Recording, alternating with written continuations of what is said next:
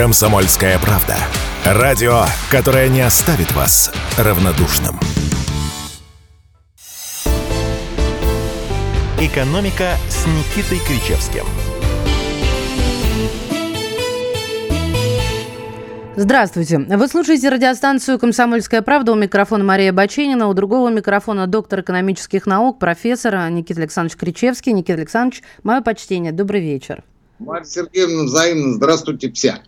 Никита Александрович, ну что хочу вам сказать во первых строках вашего уже выступления.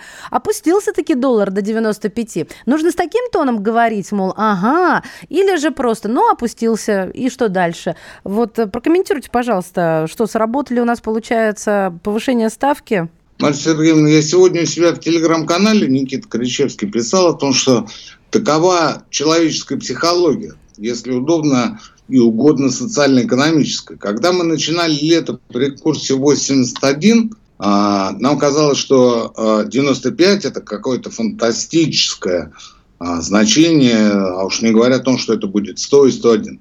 Сегодня мы с вами наблюдаем 95 и хлопаем ладоши и говорим, ну это же благо, это же благо, это отлично, понимаете? То есть, ну, ну все под контролем, все классно. Ну и здорово, хотя, на мой взгляд, это не более чем спекуляция. Не более чем откровенные прям вот неприкрытые словесные спекуляции по аналогии с тем, что было а, больше 10 лет назад с акциями одной небезызвестной нефтяной компании, когда а, буквально каждый день шли вбросы. То основатели этой компании а, э, не будут арестовывать, не будут э, закрывать, то его наоборот закроют. И вот акции летали в день на десятки процентов. кто-то делал на этом очень большие состояния. Нечто подобное, на мой взгляд, происходит и сейчас. Вот вчера, например, а, некое агентство Bloomberg бросило, что а, правительство и ЦБ рассматривают возможность ужесточения контроле над капиталом. Ой, я хотел с вами Сегодня... отдельно, знаете, так поговорить на эту тему. Это прям, по-моему, такой жирный сейчас, ломоть. Сейчас, сейчас сегодня, сегодня Financial Times заявил о том, что вот срочное совещание, экстренное совещание у президента, о результатах которого мы ничего не знаем. Но там тоже будут обсуждаться вот эти вот вопросы, и прям перечислялось, какие конкретно. Естественно, что вчера, что сегодня рубль укреплялся, если можно так сказать. Если вчера а, он был на уровне там 97 рублей, то сегодня он уже меньше 95, и у всех там счастье, ликование, повод вообще для того, чтобы поднять бокал холодного шампанского.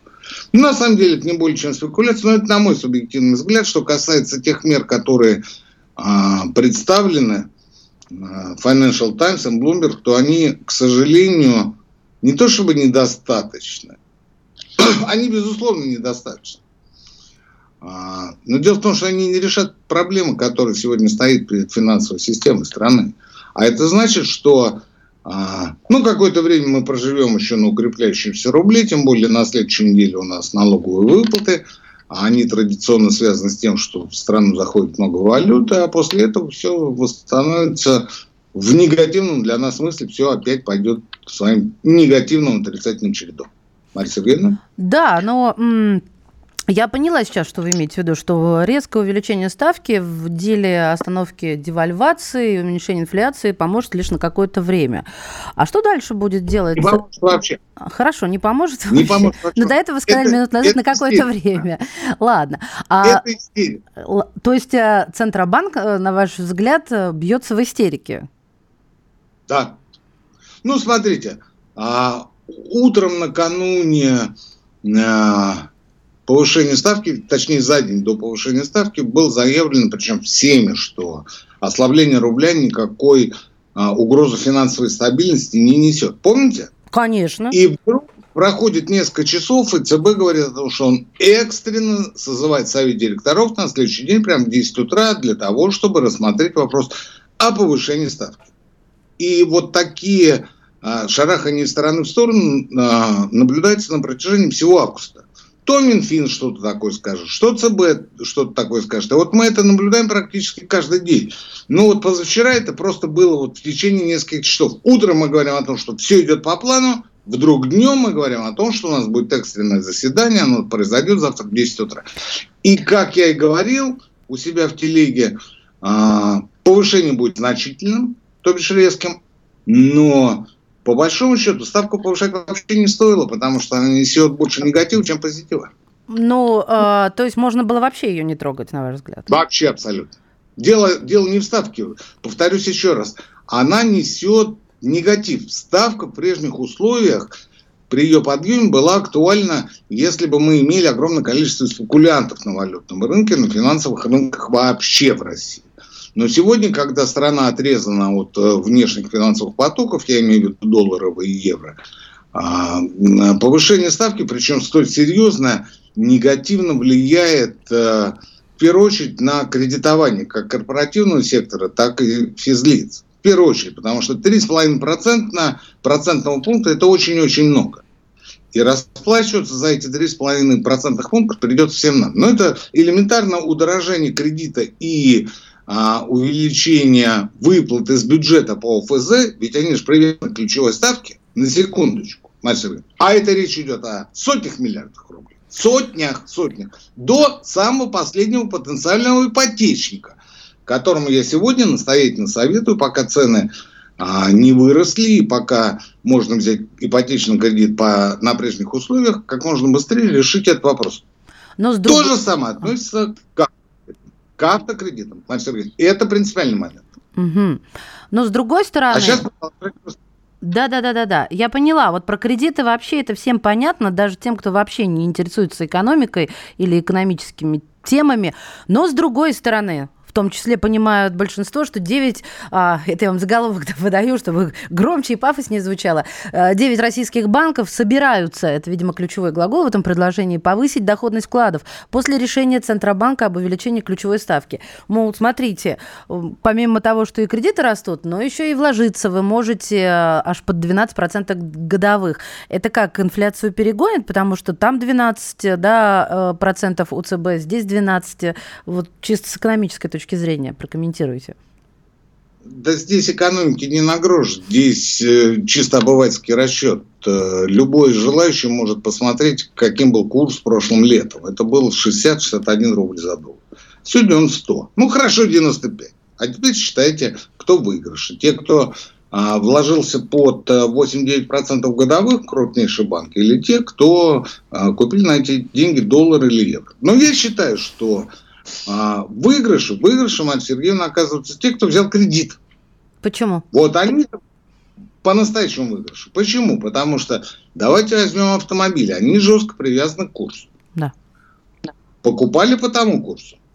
А, сумма была зафиксирована а, на тот момент. Процентная ставка была небольшая. Кто сегодня выигрыш? Что кто ездит и на автомобиле, и платит деньги по а, тем, соответственно, расценкам. То же самое касается ипотечников. Тут вообще лепота, Марья Сергеевна, потому что ты одновременно имеешь и крышу над головой, и фиксированную выплату, и еще небольшой процент. Почему я советую, сейчас пока не поздно, пока рубль относительно укрепился, ну, это будет в течение там, недели, дней десяти, идите и решайте свои жилищные автомобильные проблемы. Никита Александрович, слышите, я ухмыляюсь. Знаете почему? Потому что когда вот наступают Нет? такие э, периоды, в банках перестают что-либо выдавать. Они же себе в убыток не работают. Ну, они будут очень долго рассматривать, а потом скажут, вы знаете, все изменилось и так далее, когда особенно серьезные такие кредиты, как ипотечные. Мне кажется, там ну, вряд ли... Это, конечно, не так. Это, конечно, не так, Сергеевна, потому что а, банкам всегда выгодно кредитовать ипотечников. Всегда. При любой погоде. Почему? Потому что они имеют свой фиксированный процент за обслуживание этого кредита, а в основном, не в основном, а вообще всегда получают рефинансирование, в данном случае от Дома РФ. То есть вот они вам выдали там 100 рублей, и они получили через непродолжительное время 100 рублей обратно. И дальше мы платим процентную ставку банку, банк оставляет себе, там, скажем, процентик полтора, а остальное идет тому же Дом РФ. Угу. То есть здесь вообще никаких проблем. И э, вы сейчас вспоминаете легкие 90-е. Я надеюсь, мы сегодня поговорим о нем. Сегодня же годовщина у нас. Да, сегодня, не сегодня, завтра. 25 лет финансовой катастрофе, дефолту 98 -го года. А, да, да, да. Да, да, да. Поэтому вы вспоминаете те самые лихие 90-е, когда банки говорят, ну, вы знаете, ситуация изменилась, давайте привяжемся к доллару, да, или к евро по курсу ЦБ. Ну, Слушайте, а переведите Сейчас... мне, пожалуйста, вот следующий, Никита Александрович, вот хочу успеть. ЦБ уверен, что наблюдаемый рост инфляции почти в чистом виде следствие удорожания импорта, от которого население не собирается отказываться. Нет, я все понимаю, я уж не совсем а, по-русски забыла как. То есть а, для того, чтобы спасти экономику, мы с вами и еще вот наши коллеги, которые здесь сейчас на работе находятся, должны перестать покупать импортное?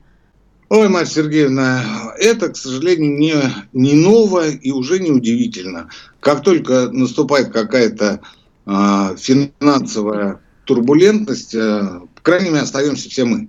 Так было 10 лет назад, когда мы вдруг активно э, собирались в отпуск за границу.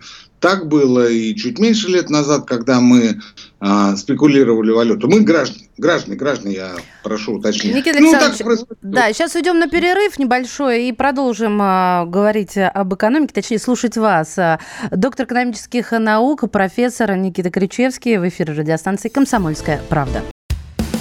С понедельника по пятницу в 8 утра по московскому времени слушайте на радио «Комсомольская правда» программу «Что будет?». Игорь Виттель и Иван Панкин раньше всех рассказывают о том, что вся страна будет обсуждать целый день. Наши ведущие видят, что происходит, знают, как на это реагировать и готовы рассказать вам, что будет. «Экономика» с Никитой Кричевским – Доктор экономических наук, профессор Никита Александрович Кричевский. Меня зовут Мария Баченина, а вы можете писать свои комментарии, э, смотреть видеотрансляцию в официальной группе ВКонтакте «Радио Комсомольская правда», а также подписывайтесь на телеграм-канал «Радио Комсомольская правда». Никита Александрович, ну и, э, так сказать, последний штрих э, по спасению экономики России. Я все-таки хочу вернуться к тому, что вы назвали, возможно, вбросом, а, а возможно и нет. А, Россия может установить контроль над движением капитала, чтобы остановить падения рубля. А вот давайте для нас с вами, ну не с вами, а меня и радиослушатели, объясним, а как это будет выглядеть, вот так сказать, на деле? Марья Сергеевна, давайте сразу скажем, что экономику России спасать не надо. Это была ирония, Никита Александрович. Даже иронично я прошу вас так не говорить. Хорошо. Ни в коем случае, потому что экономике России абсолютно ничего не угрожает. Ну, хотя бы потому, что вот пока есть и будет рубль, пока есть и будут полезные ископаемые, пока будет тепло, электричество, свет, пока будет бензин, пока будет хлеб, пока будет молоко с мясом, мы будем жить. И будем жить, да, несколько хуже, чем раньше, потому что до половины фронтального потребительского, а, потребительской линейки составляет, к сожалению, импорт если говорить о фронтальной да? Но будем жить хуже, но проживем, проживем, потому что и не с таких глубин выбирались, и ничего, все нормально. Все нормально, живем, все хорошо. А это к вопросу о том, что завтра 25 лет дефолту. Вы вспомните, какая паника была, когда это случилось? Все, шеф, все пропало, гипс снимает, клиент уезжает. Маша, я продолжаю. Я продолжаю. Что касается, что касается контроля капитала. Здесь, к сожалению, к огромному сожалению, это я говорю о наших, а, для наших слушателей, к сожалению, ситуация очень плохая. Очень. Объясню на пальцах. За июль месяц, это последний месяц, естественно, как вы понимаете, за который есть э, э, какие-то аналитические выкладки, причем выкладки со стороны ЦБ, а не со стороны аналитиков. Они, как известно, всегда э, э, все э, могут объяснить, но только никогда ничего не понимают. Так вот, поступление от экспорта в июле составило 6,9 миллиардов долларов в разных валютах. 6,9. А на потребительский импорт было потрачено 25 миллиардов. Чувствуете разницу? 6,9 и 25. Это не мои цифры, это Я цифры вот ЦБ. Сижу и пытаюсь сообразить, да, и объяснять, откуда они взялись. Кто, Маш? Но есть заявки от э, импортеров, параллельных импортеров, от тех людей, которые привозят потребительский импорт, товары из-за границы. Ну, например, э, полуфабрикаты для э, конечных продуктов, потребительских продуктов. А их у нас очень-очень немало. Ну, мы с вами говорили уже в прошлый раз, что а, у нас по семенам картофелю обеспечение своими семенами всего 9%, остальное все импорт. У нас чеснок на 80% приезжает из Китая. Чеснок, ребята! А есть ведь еще всякие запчасти, комплектующие к агротехнике. А есть еще а, присадки, которые в былые времена давали буренкам для того, чтобы они а, лучше доились, чтобы у них а, переваривание шло, а, работа желудочно-кишечного тракта шла лучше. Да? Они, они поступали с Голландии. Как объявили санкции, пробовали китайские, пробовали российские. Не то надой ухудшается, привес меньше, а, а, пищеварение у коров снижается, ухудшается. И это только часть проблем, только часть. Я бы мог продолжать, но а, это не тема нашей сегодняшней программы. А, поэтому так или иначе приходится закупаться. Наконец, вот говорят, а вот у нас вот эти вот экспорт, актеры, которые, значит, топ-30, вот они самые сволочи и так далее, они все там жужжат за границей, там складывают, скирдуют излишки валюты и не возвращают их в Россию. Расстрою. А, больше 80% экспортеров возвращают в Россию уже сегодня. Вот Силанов говорит, а давайте сделаем, чтобы 80% валюты возвращалось. Так а сегодня уже больше 80%. Уже сейчас по факту. За границей, по факту, это ЦБ говорит, не я говорю, остается 1% от тех денег, которые получают экспортеры за границей. 1%. Марья Сергеевна, а, давайте а, еще более по-русски, если я не очень доходчиво объясняю. Нет, мне все понятно сейчас. В принципе, да, но продолжайте, это интересно. А и тут выходит Силанов и говорит, а давайте мы вот, значит, вот э, контроль за потоками капитала, там еще... Какой контроль? Один процент, Никита Александрович.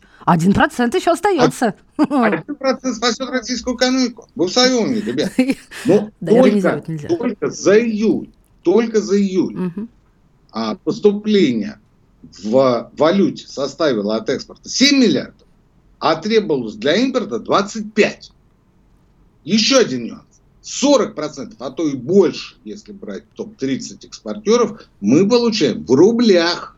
Ведь мы же суверенная экономика, мы суверенная финансовая система. Не об этом ли говорил президент? В рублях идет. Ну или в рупиях, которые, а, вы понимаете, они здесь никому особо-то и не нужны. Есть еще Китай. Но есть еще указ Путина о том, что по межправительственным соглашениям а, экспортеры могут вообще не возвращать выручку в Россию. И это, я считаю, абсолютно правильно. Абсолютно правильно, потому что а, ни у вас, ни у экспортеров, ни у кого во власти а, какого-то особого доверия к ЦБ нет. Почему? Потому что вопрос, где 300 миллиардов резервов, которые заморожены? Почему нельзя было это предусмотреть, и почему нельзя было купить хотя бы на часть этих резервов китайские облигации? А вот это ваш конек, Ватсон. Вы вот всегда вспоминаете вот это, вот, что профукали.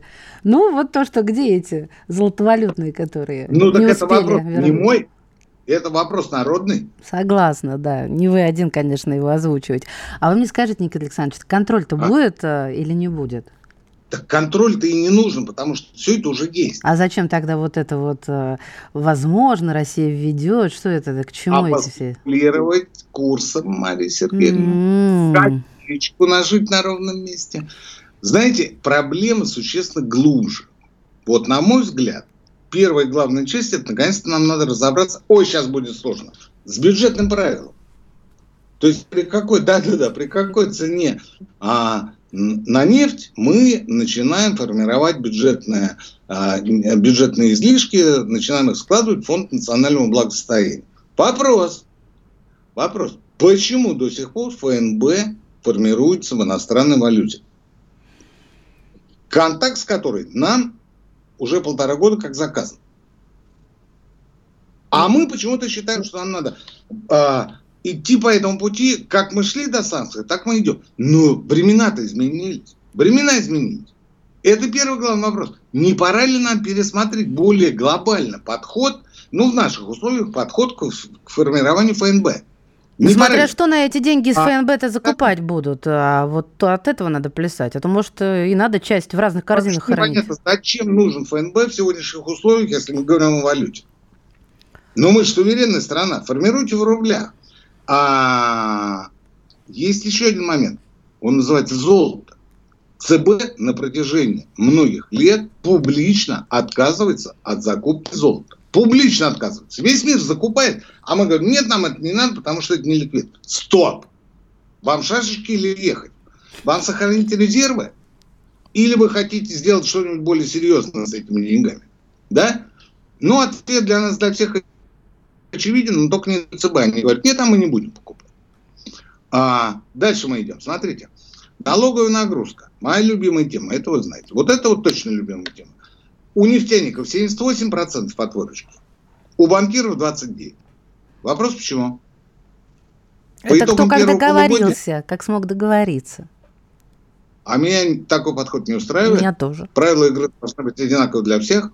А по итогам прошлого года и по итогам первого полугодия а, крупнейшие банки заработали больше, чем все нефтяные компании вместе взятые. Но об этом никто не говорит. Почему? Потому что рука руку моет, Павел Сергеевна, потому что финансист финансиста не обидит. А Греф с Набиулиной, как известно, у нас работают вместе больше 20 лет. Больше 20 лет. И что же она не порадует а, своего человечка? Или наступит ему на хвост? Ну, дальше вы все понимаете. Ну, у них, видите, как было? Она была министром, а, потом а, она стала руководителем ЦБ, Греф ушел в Сбербанк, а до этого они работали вместе в Министерстве экономического развития. Греф был министром, а Набиулина его зам. Ну ведь это же все знают. Ну ведь это же все знают. Это, еще раз повторю, а, по радио «Комсомольская правда» напомню, напомню, известно всем. Но это почему-то обходится. А, смотрите, металлурги. Металлурги. Там более-менее вменяемая налоговая нагрузка, там 46%, но они же все поголовно офшорники. Офшорники по итогам, по итогам прошлого года, они, никто из них не выплатили дивиденды. Роснефть сегодня заявила о том, что она выплатит 190, из которых значительная часть идет в бюджет, потому что госкомпания.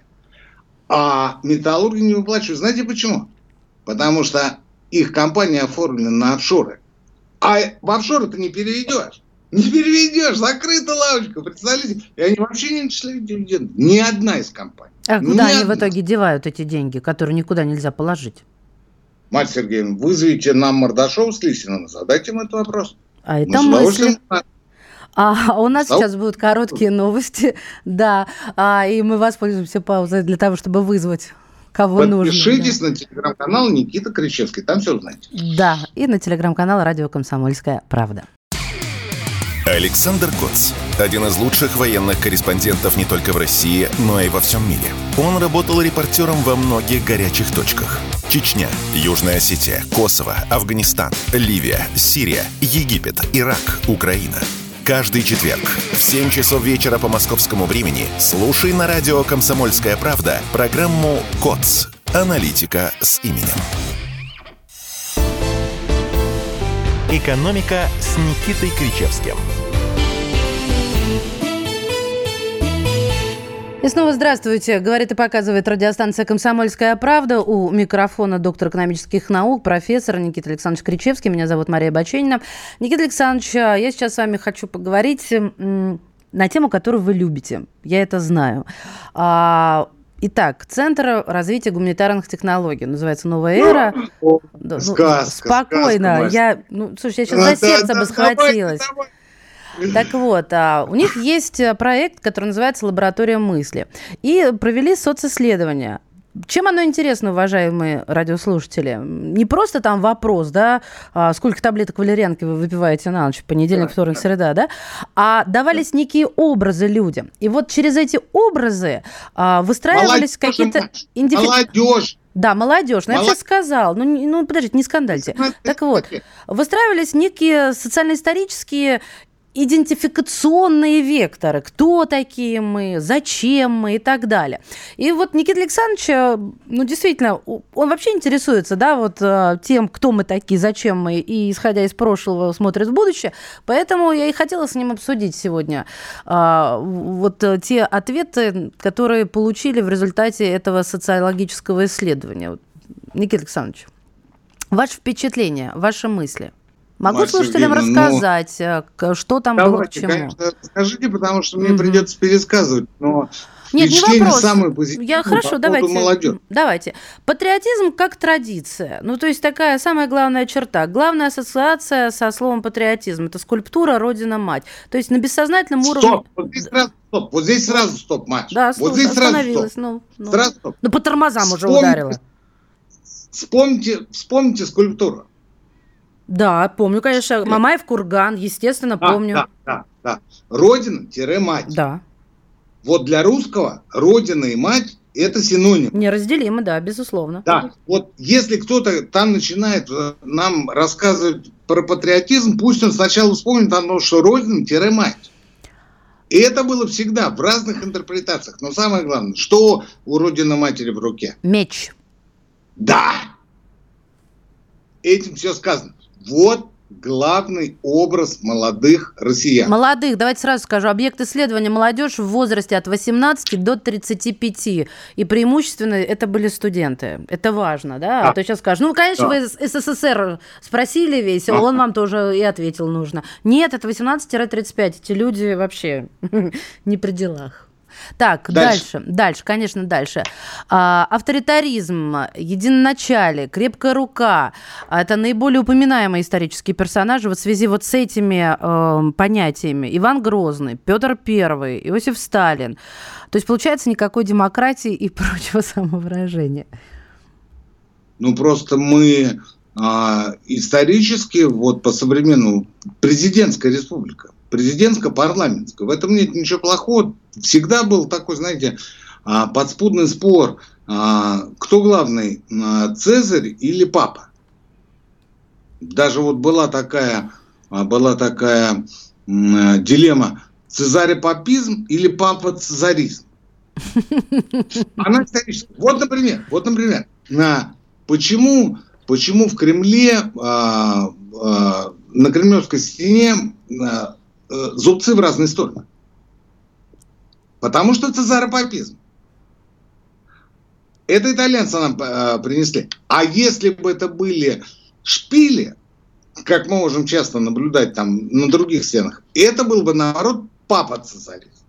Господи помилуй, ну вы, вы, вы вообще а... рассчитываете, что вас кто-то сейчас поймет вот с вашими этими папа, ц, ц, папа, вот, ну по-русски Умный. выражаетесь. Умный, ну да. А не очень умному и не надо. Слушайте, ну давайте все-таки учитывать то, что да, люди делают свои дела и слушают а, радио. А, желаемый образ будущего. Развитие, красота, свобода. Ну, ну, насчет свободы мы уже с вами много раз говорили. Свобода у нас внутри. Я считаю, что русский человек – это, возможно, самый свободный человек в мире. Возможно. Ну, может быть, там, скажем, э, с нами кто-то поспорит там, в Китае или э, а, в, в азиатских странах. Не знаю, не знаю. Но что касается русского, а, повторю еще раз. Русский – это человек, который внутри всегда свободен. Его, его вот эти вот крепостные, там, церковные, религиозные путы никогда не останавливают. Давайте вспомним великое переселение после раскола. Давайте вспомним а, многочисленные прочие случаи. Давайте вспомним сколько связано у нас с дорогой. С дорогой. Выхожу один я на дорогу, помните? А сколько вы таких примеров дополнительно приведете? То есть простор. Русский долго запрягает, но быстро едет. Ничего не изменилось. Ничего. И здесь а, прямая дорога к экономике, к практической экономике. Прямее некуда. Прямее просто некуда. Потому что мы ориентируемся на сильную государственную руку, и мы, конечно, мы, конечно, стремимся к а, развитию, но развитию по красоте, чтобы это было действительно красиво, чтобы это было морально, чтобы это было морально. Я почему не устаю повторять э, и хвалю Мишустина за а, налог на самозанятых, потому что он дал людям экономическую свободу. экономическую. Внутренняя у нас и так была. И так было. А экономическая свобода – это те самые 4%, которые можно без отчетности платить, ни в чем себе не отказывать. Да, может быть, э, верхний лимит невысокий, но э, ты можешь зарабатывать, ты можешь зарабатывать, и ты можешь ни от кого не зависеть. 8 миллионов человек в России уже зарегистрировались как самозанятые. Никита Александрович, 8 миллионов. А, а скажите, почему не должно огорчать, что вот после развития красоты и свободы с большим отрывом после идут спокойствие, прогресс, технологии, наука? Меня это смущает. Ну, это, это как раз дежурные моменты, они общеупотребительные. Я же хочу сказать, что русский человек, особенно современный молодежь, очень хорошо представляет себе, что такое революция в России. Очень хорошо. Ну, по крайней мере, по курсу истории, потому что рассказывали старшие, отцы, деды, прадеды. Вот это все перешло в молодежь. Почему? Потому что, а, выражу в двух словах, для русского свобода синонимична, внешняя свобода, внешняя, не внутренняя, внешняя свобода синонимична анархии. 917 год, 91 год. Чем это кончилось? Чем это кончилось? Дефолтом 98 года. Я очень надеюсь, что мы сегодня о нем еще поговорим, на Сергеем, потому что у меня есть очень интересная история про господина Алексашенко, который 10 лет назад подал на меня в суд за то, что я обвинил в том, что он играл в ГКО, не больше, не меньше. Так, мощь, мощь. А вот с чем у вас мощь? Что бы вы ответили? Ну... Ну, встретить вас на улице, вот, человек. Подождите, так это же страна, это объем, это территория. Угу. Да, согласна. Это едешь и не можешь... Э, Объять. Не можешь оторвать, оторвать глаз от лесов, деревьев, степей. Леса, вот, леса. Леса – это, конечно, самое меня всегда поражающее. А у нас в исследовании вот что ответили. Мощь – это Илья Муромец, Медведь, автомат Калашникова, межконтинентальная баллистическая ракета, подводная лодка, небоскребы. Кто-то скажет, и после, скажет и что после вот милитарист... Сказать, что, что мы, мы переходим от традиционных, как я матерился уже много раз, к секулярно-рациональным ценностям, то есть вот к успеху, там, к свободе от семьи, да, гомосексуализму. Вот они ценности, которые исповедуют подсознательно, а может даже бессознательно. Молодые люди до 35 лет, отягощенные образованием, отягощенные.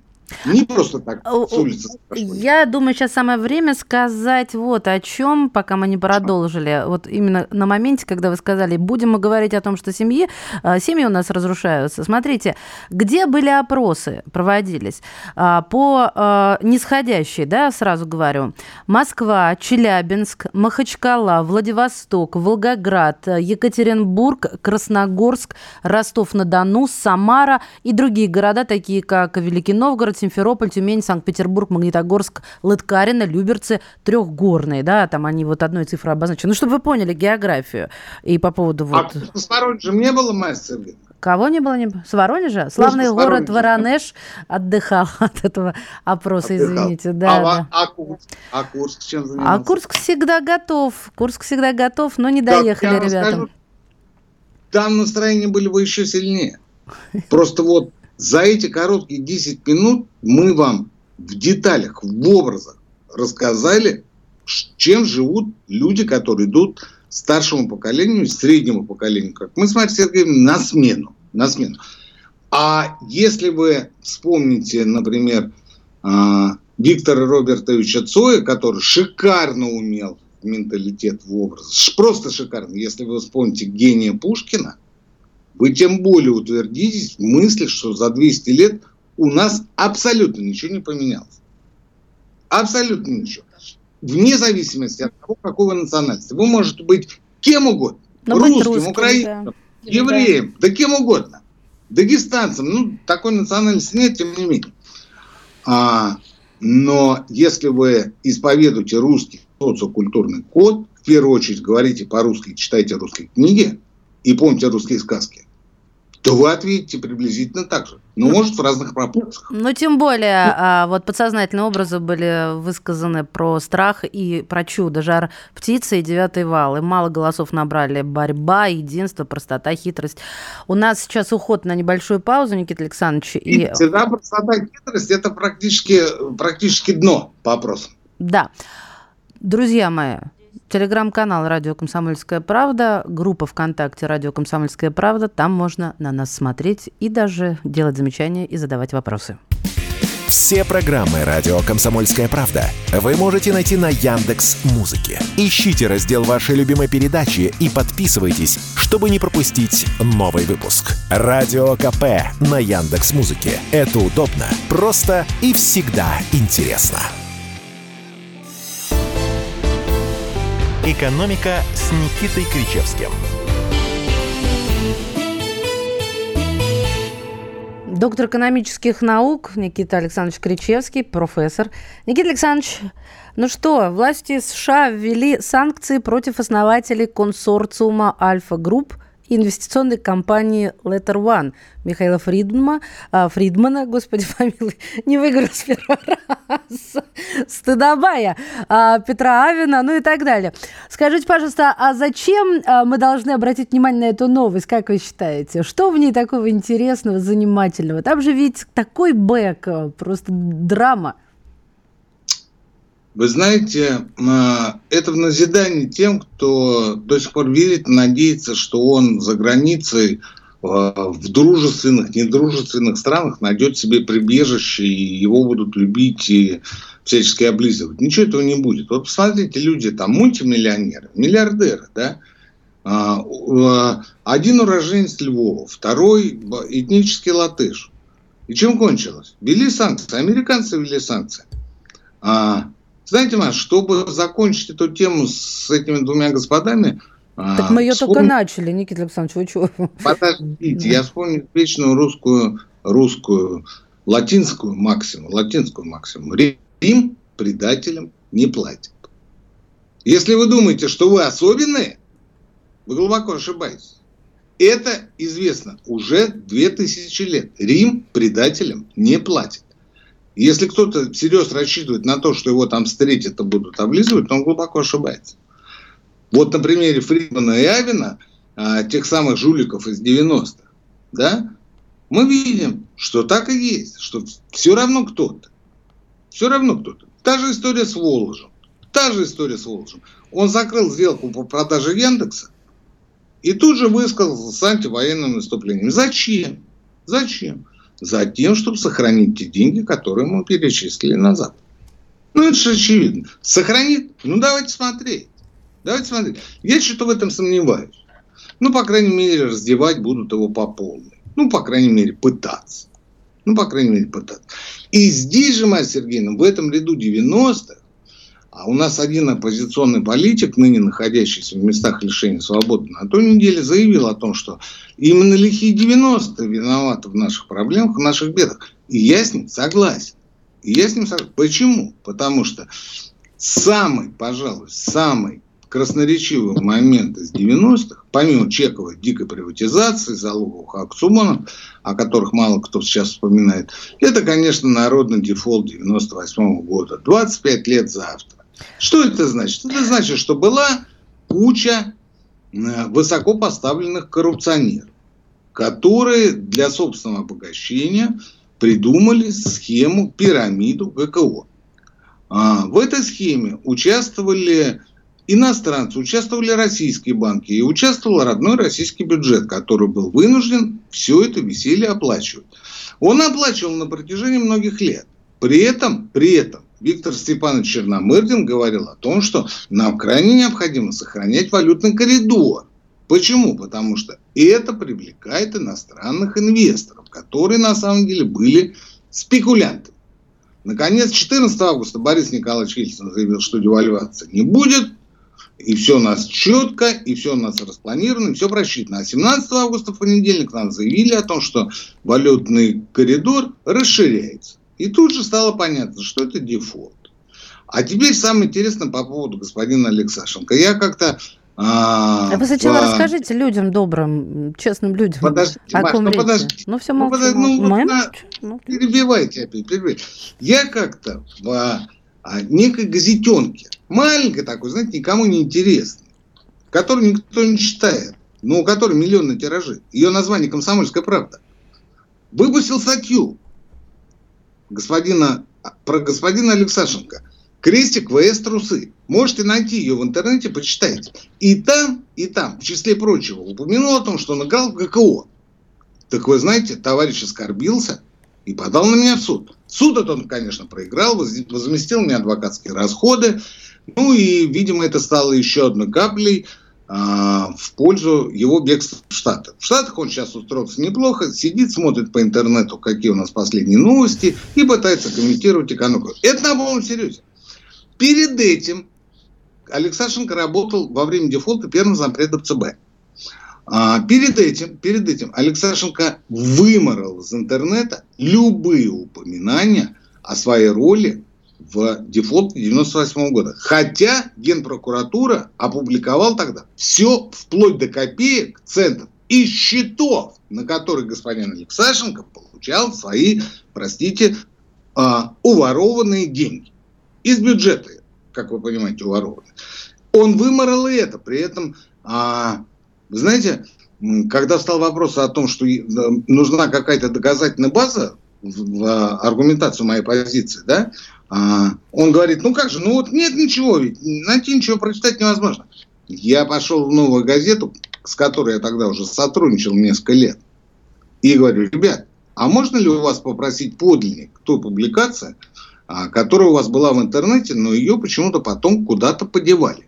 И они не представили подлинник. подлинник. Ну как, серокопию, но заверенную, круглой печатью. Представляете, я с ней пришел в суд, и судья говорит, ну как-то вот, Сергей Владимирович, да, ну как-то да.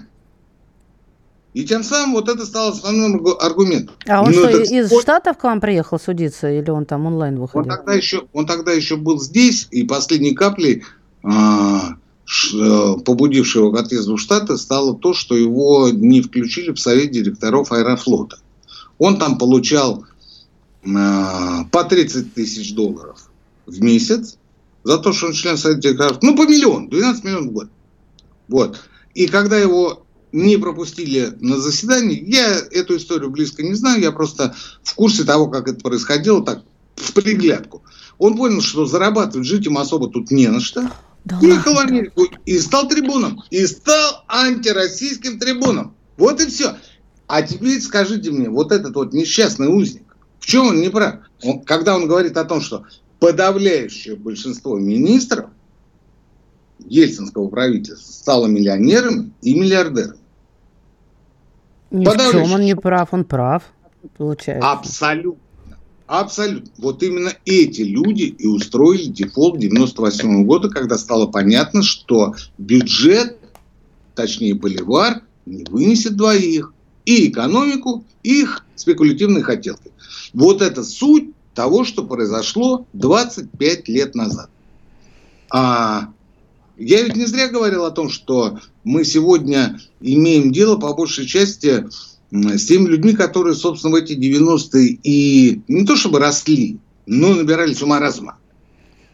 Ну, не знаю, как и... набирались. Мне он зарплату перестали и... платить на радио как раз с того дня. Сказали, ну, до лучших времен. И я осталась работать бесплатно. Благо было на что жить. Вернее, на чьи ну, доходы бесит вот это вранье. Я буквально вчера смотрел этот ролик 14 августа, когда Ельцин на полупьяный там стоит на, в, на, на аэродроме и говорит, Дев, девальвация не будет. Не будет. Говорит, четко у нас все просчитано. Я помню, я иду 17 августа утром, да, на работу. И по радио уже сообщают о том, что Никита Александрович, что у вас там было, то, соответственно, теперь всплыло. наше. Да. То, соответственно, наше. А мои близкие родственники потеряли там а, существенные деньги в тех банках, которые быстро обанкротили. Что же вы так под конец Но... такие вещи начинаете рассказывать-то? Подождите. Английские Сейчас... родственники, сколько у вас лежало в тумбочке? Ну, Никита Александрович, такие мать, вещи надо с самого начала мать, рассказывать мать, в эфире. Я не об этом. Я... Ну, там было у близкого человека 9 тысяч долларов. Он их положил в банк российский кредит. Чем кончилось, вы понимаете. Они тут же все обанкротились, потому что, ну, надо копеечку-то снять пока еще, да, и вот они быстро ушли, убрали, а вот эти вкладчики, вкладчики, их сотни тысяч было по стране, миллион, они все остались ни с чем. То есть они покормили, накормили этих людей, которые преспокойно потом сидели в сенаторских креслах и даже сейчас до последнего нам рассказывают о том, как нам обустроить Россию. И мы их, естественно, слушаем. Я призываю наших читателей, слушателей, зрителей быть бдительней. Вот и все. Они... Помните о том, что это было. И это не должно повториться. И это не должно повториться. По крайней мере, вот в заслугу нынешнему, в кавычках, режиму, больше скажу, кровавому режиму, снова в кавычках, да, можно поставить то, что нам хотя бы не врут, как это было 25 лет назад. Да, я просто сижу, думаю вот про этих людей, которых вы обличаете – и думаю, а вот тогда был, получается, просто можно было раз вывести деньги, вложиться там в валюту, все это да, за, за сутки. Или они за сколько это все дело готовили-то, чтобы все это умыкнуть? Ну, слушайте, они этим занимаются несколько лет. О. Несколько лет. Ну, просто тогда стало понятно, что и без того дефицитный бюджет вот-вот вообще лопнет. Ну, лопнет. И проще объявить дефолт, чем перевести эти ОФЗ, ГКО ОФЗ в рубли. Это был самый элементарный момент, который нужно было тогда сделать. Переведите ГКО в рубли, они в долларах были, да, и эта проблема моментально снимется. Моментально. Но нет, но нет, потому что нас интересует долларя. Ну вот, что хотели, то и сделали. То и сделали. А крайними остались все мы. Я боюсь, что некое подобие той ситуации мы наблюдаем и сегодня, Марк Сергей. Я очень хочу ошибиться и буду счастлив, если в следующей программе скажу вам, нет, Мать Сергеевна, я ошибся, приношу свои искренние извинения, все у нас с рублем хорошо, а дальше будет еще лучше. На этом мы порешим. А, доктор экономических наук, профессор Никита Александрович Кричевский, спасибо вам большое, до следующей среды. Спасибо. Да, видимо, вы тоже сказали мне спасибо.